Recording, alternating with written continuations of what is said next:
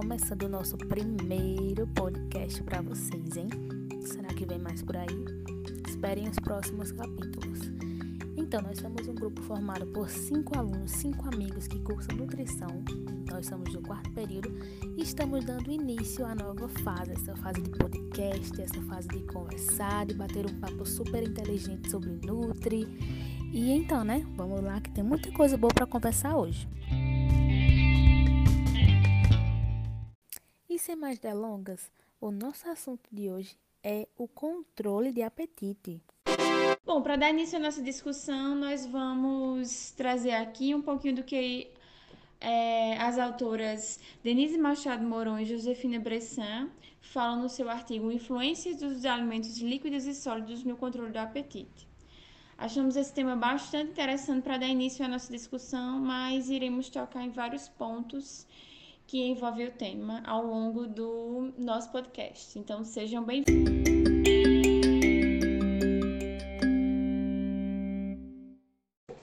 Para quem ainda não nos segue, pode procurar no Instagram, Facebook, YouTube, Spotify, estaremos lá. Só deixar, só colocar lá 5 em Nutri e aí você, vocês vão nos achar. Vocês vão nos achar. E é isso, muito bem, galera, vamos Bom, como o próprio título já nos indica, o artigo Influência dos alimentos líquidos e sólidos no controle do apetite fala sobre o papel dos alimentos, líquidos e sólidos, na ingestão alimentar por meio de uma revisão crítica sobre o assunto. As autoras utilizaram para essa revisão grandes bancos de dados nacionais e internacionais, como por exemplo Medline, PubMed, Web of Science e Cielo.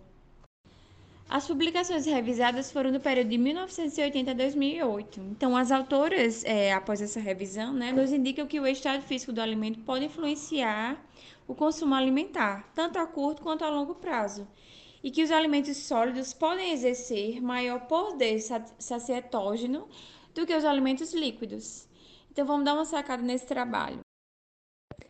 Então, pessoal, depois de ouvir Ruth, né, com essa introdução maravilhosa sobre o assunto, eu gostaria de acrescentar mais alguns pontos específicos, né? É, nós vimos que esse controle ele é determinado por diversos fatores, tanto fisiológicos como psicológicos. E adentrando um pouquinho nesses fatores fisiológicos, nós vimos que há um, um, envolvimento, uma interação entre o cérebro, o sistema gastrointestinal e o tecido adiposo.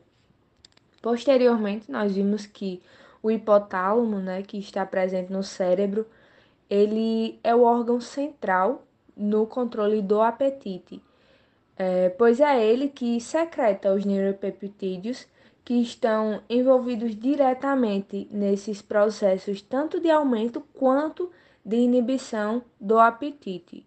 No entanto, é muito importante ressaltar que o controle homeostático ele pode ser influenciado pelos fatores hedônicos, que são aqueles que são estimulados por alimentos palatíveis, né, que são ricos em lipídios e carboidratos. Esses alimentos ele têm a capacidade de modular a expressão de sinais metabólicos, tanto da fome quanto da saciedade, no sentido de prolongar, prolongar a ingestão alimentar. Dentre desses fatores, existem três que são essenciais nessa regulação. O primeiro deles é a mastigação, que tem um papel essencial na saciedade, porque existem conexões neurais entre os receptores de sabor que estão presentes na língua, no tubo digestivo e nas regiões que regulam o equilíbrio energético no cérebro. Portanto, é, mastigar várias vezes em, e em um ritmo lento contribui para que o organismo ele sinta-se saciado com uma ingestão de uma quantidade menor de comida. O segundo fator é a noite de sono. Nós sabemos que o hormônio da melatonina, que é muito conhecido por auxiliar na regulação do sono, ele é produzido principalmente durante a noite. Então, a falta de sono, ela pode causar uma redução da melatonina e assim gerar uma desregulação na produção da leptina. Leptina nós sabemos que é, tem uma função muito importante no controle do apetite, né? Então, tá aí a importância de dormir bem, de ter uma noite tranquila de sono, para assim auxiliar nessa produção correta de leptina e ajudar no processo de saciedade. Bem, galera, e por fim, nós trazemos a atividade física, que sua prática diária ela auxilia na diminuição da liberação de grelina e assim aumenta a secreção de leptina e aumenta é, a questão do processo de sensação de saciedade. Então, é muito importante a prática diária de, de atividade física, tá? Então, depois de falar sobre a mastigação, sobre a noite de sono e a atividade física, nós finalizamos essa parte dos fatores que auxiliam nesse controle do apetite. E agora nós vamos ouvir a nossa amiga Ruth, que vai falar um pouquinho sobre obesidade e a ingestão de líquidos. Ai, gente, uma pausa aqui, uma pausa, porque eu não tenho maturidade para esse grupo. Eu não tenho maturidade para esses áudios. Tem que respeitar, gente. Tem umas falas bonitas. Isso é uma conversa bonita. Esse povo tem que ganhar diploma agora, no quarto período. Não é possível. Tô brincando, viu? Tô brincando, professores que estão nos escutando, nutricionistas já são formados, tudo brincadeira, viu? Mas se quiser nos ajudar no CRN, nós agradecemos.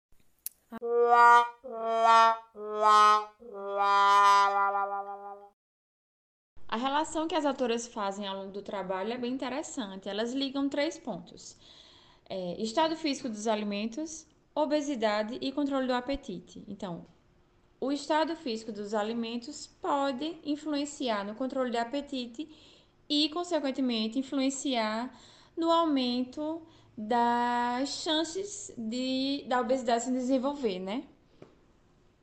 É importante a gente frisar bem aqui que é um tema que possui bastante controvérsias e que o fenômeno ainda não foi completamente esclarecido. Então, Sara vai trazer é, informações aqui, João, Salete, Júlia aqui, e a gente vai se completando e tentando chegar a alguma conclusão, né, a respeito do assunto.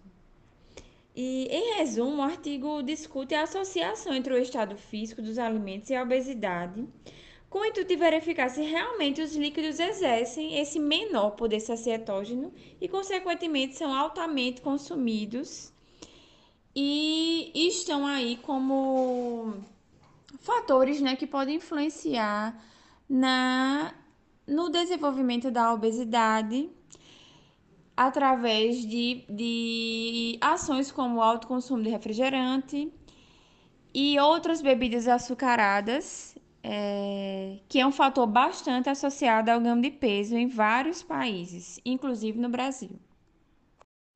E aí, Sarinha, é... a gente verificou né, que a mastigação ativa a liberação de histamina, a qual suprime fisiologicamente a ingestão alimentar pela ativação dos centros de saciedade no hipotálamo.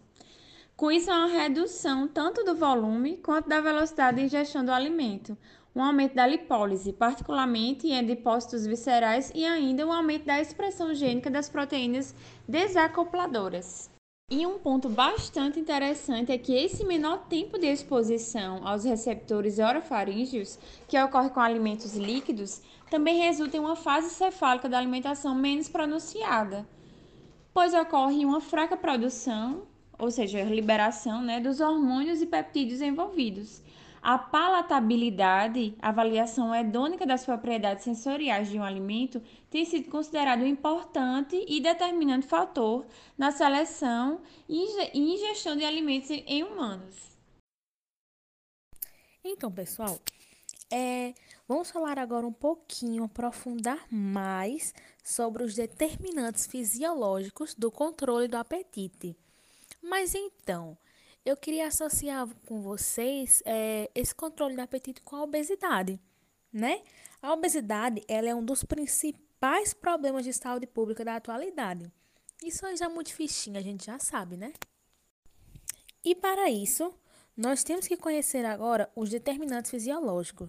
Dentre eles, lembrando que nós estamos falando desses controles fisiológicos de peso e apetite, certo? Entre esses fatores, eles estão os fatores neuronais, os fatores endócrinos, os adipocitários e os intestinais.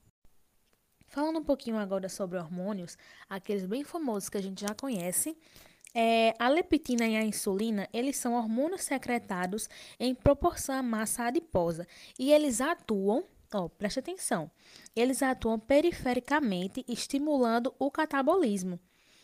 E então, no sistema nervoso central, é, a insulina e a leptina, elas interagem como receptores hipotalâmicos, ou seja, como Sara já falou anteriormente, sobre o hipotálamo, que está muito interligado a esse controle do apetite, não é isso? Ai, gente, toda hora eu fico, e então? E então? E então? Parece que nunca acaba, né? Bom, lembrando também que esses dois hormônios, quando eles interagem com os receptores do hipotálamo, eles continuam favorecendo a saciedade, ok? É, alguns indivíduos obesos, já associando aqui mais ainda o controle do apetite com a obesidade, esses indivíduos eles têm maiores concentra concentrações, opa, olha me perdendo, concentrações séricas desses hormônios e eles apresentam resistência à ação deles dois. Ah, gente, então, a obesidade e os transtornos, transtornos, quase que não sai. Os transtornos alimentares são determinados pela associação de diversos fator, fatores. Fatores. Corta. Ah, vou falar mais uma vez. Gente, a obesidade e os transtornos alimentares são determinados pela associação de diversos fatores, e esta multicausalidade dificulta seus tratamentos. Sim, e esses fatores, eles são com a descrição das inúmeras substâncias envolvidas na regulação do apetite, do controle do peso, a identificação de todos os centros envolvidos e as evidências de suas interrelações demonstra a complexidade do comportamento alimentar e da homeostase energética. É, eu vou falar sobre os principais circuitos envolvidos no controle do apetite. É, veja bem, atualmente as pessoas vivem uma vida onde o estresse é um denominador comum à maioria da população. O dia a dia é passado sob tensão, sempre com pressa para chegar a algum lugar, algum lado. O tempo para o exercício físico diminuiu, e isto, associado a uma tendência biológica para armazenar energia no tecido adiposo, leva ao descontrole da dieta alimentar. Então, veja só, Todo esse exemplo, a ciência tem investido muito tempo na tentativa de explicar os mecanismos que regulam o apetite, a desenvolver um composto que ajuda ao seu controle. Wodes e Dialécio relatam uma relação complexa entre o sistema nervoso central e um conjunto de processos interrelacionados, de forma a manter reservas energéticas em valores adequados, homeostasia e energética. Então, é possível observar um esquema sobre a relação entre o sistema neural e o sistema endócrino na regulação do apetite.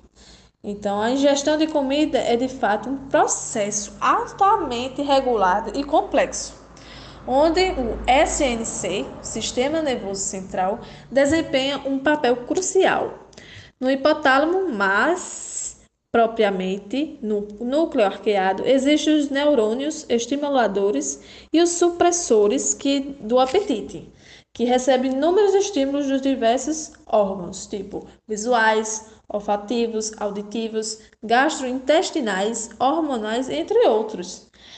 Então, após a aquisição da informação, são enviados sinais químicos que afetuam o controle da saciedade e do apetite. Bom, gente, além de todos esses fatores fisiológicos e bioquímicos envolvendo o controle do apetite, tem um tópico bem pertinente que deveremos discutir, que é sobre o controle do apetite na quarentena. Que durante esse período da quarentena que estamos vivendo, né, por causa da pandemia, do coronavírus, muitas pessoas têm se queixado da falta do controle do apetite. Ou seja, elas estão comendo mais do que deveriam e algumas compulsivamente diante dessa pandemia, né, que estamos vivendo, muitas é, academias têm mantido suas portas fechadas, o que tem contribuído bastante para o Aham, uhum, entendi. Ai, meu Deus, corta, corta. Bastante para o aumento do índice de sedentarismo no país, já que muitos tiveram que parar de se exercitar e começaram a perder um pouco do controle em consumir alimentos, mesmo estando sem apetite. E quando se estavam com apetite, comiam desesperadamente. Problemas é, psicológicos acabaram se agravando em decorrência da quarentena, né? Como, por exemplo, a insônia e a ansiedade, e tem causado essa falta de controle do apetite das pessoas, gerando assim um ganho de peso e vários quadros de obesidade, o que se torna mais um fator preocupante no nosso país. Então, pessoal, é... João, muito bom você trazer esse ponto para a discussão do nosso podcast de hoje, para finalizar, porque é algo que a gente vem é, acompanhando diariamente, tanto artigos como revistas, jornais, falando sobre os distúrbios alimentares que foram causados devido à pandemia. É, nós vemos muitas, muito que as manifestações elas variam, seja de, de uma é, compulsão alimentar, né, de comer excessivamente, ou até mesmo se privar e não, não acabar não comendo com preocupação de peso, enfim. E são casos que acabam provocando até transtornos psicológicos. Então é muito interessante isso, Sara, exatamente. É, o que se faz necessário, né? A busca por profissionais da saúde que irão ajudar essas pessoas a passar de maneira mais calma e tranquila por esse período conturbado que estamos vivendo atualmente. Como estamos, né, diante de uma pandemia viral, nem todas as clínicas estão atendendo seus pacientes. E as que estão, estão atendendo com um número reduzido de pessoas. Mas graças às teleconsultas, que estão super em alta, muitos estão sendo acompanhados, né, evitando assim o, o desamparo dessas pessoas que buscam por ajuda profissional especializada. Os profissionais da saúde mais indicados estão sendo os nutricionistas, médicos, nutrólogos, psicólogos e, em alguns casos, os educadores físicos, os famosos personal training.